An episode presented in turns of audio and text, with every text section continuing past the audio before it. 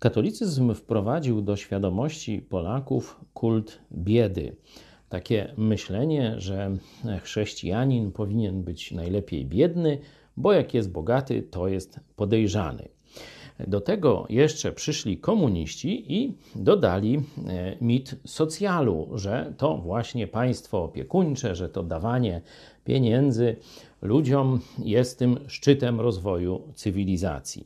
Chrześcijaństwo biblijne przeczy obydwu tym mitom. E, jeśli chodzi o konieczność pracy, a nie socjalu, w drugim liście do Tesaloniczan mamy jasną, może ostrą, ale jednak jasną zasadę. Dziesiąty werset trzeciego rozdziału. Kto nie chce pracować, niechaj też nie je. No, to już chyba każdy sam rozumie, że tu żaden socjal nie da się z tym pogodzić. No ale teraz drugie pytanie. Ile masz zarabiać? Czy rzeczywiście Bóg chce, abyś był biedny?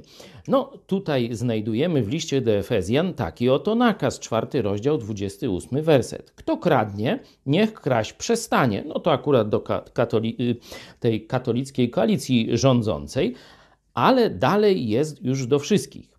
A niechaj raczej żmudną pracą własnych rąk zdobywa dobra, aby miał z czego udzielać potrzebującemu.